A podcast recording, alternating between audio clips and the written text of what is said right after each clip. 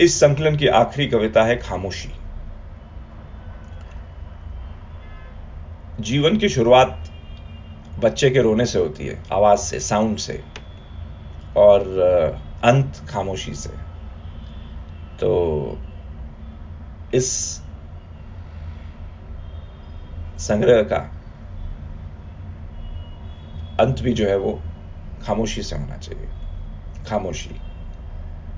आज हर तरफ़ खामोशी है। आज हर तरफ़ खामोशी है क्योंकि कल शोर की मृत्यु हो गई।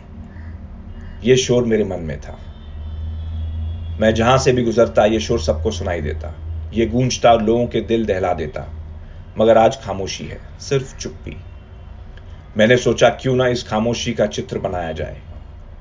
मैंने सोचा, क्यों ना इस खामोशी का चित्र बनाया जाए। मैंने सन्नाटे का ब्रश बनाया, चुप्पी के रंग भर लगा।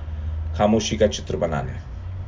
सब आहटे सरसराहटे मिटाता हुआ मैं ब्रश चलाता रहा, रंग भरता रहा, चित्र बनाता रहा। ऐसा लगा युग बीत गया हो, पर चित्र तैयार था। मैंने सामने बनी तस्वीर को निहारा और फिर आँखों से कुछ सवाल किया। बदले में कोई जवाब नहीं आया। लोग झूठ कहते हैं कि तस्वीरें बोलती हैं। मेरी तो नहीं बोलती। मैंने सोचा, क्यों ना फिर एक बार बारीकी से टुकड़ों में इसे समझने की कोशिश करूँ। मैंने देखा, कुछ लाल रंग के धब्बे थे कागज़ पर। और उन धब्बों के संग एक परिंदा मृत पड़ा था। गर्दन लुड़की थी और सीने में एक तीर धसा हुआ था। वो धब्बे उस पक्षी के शरीर से निकला हुआ खून थे। पास खड़ा शिकारी अपने शिकार को देखकर मुस्कुरा रहा था।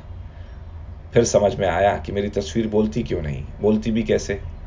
पक्षी निशब्द था, शिकारी की मुस्कान मौन और खून के धब्बे खामोश।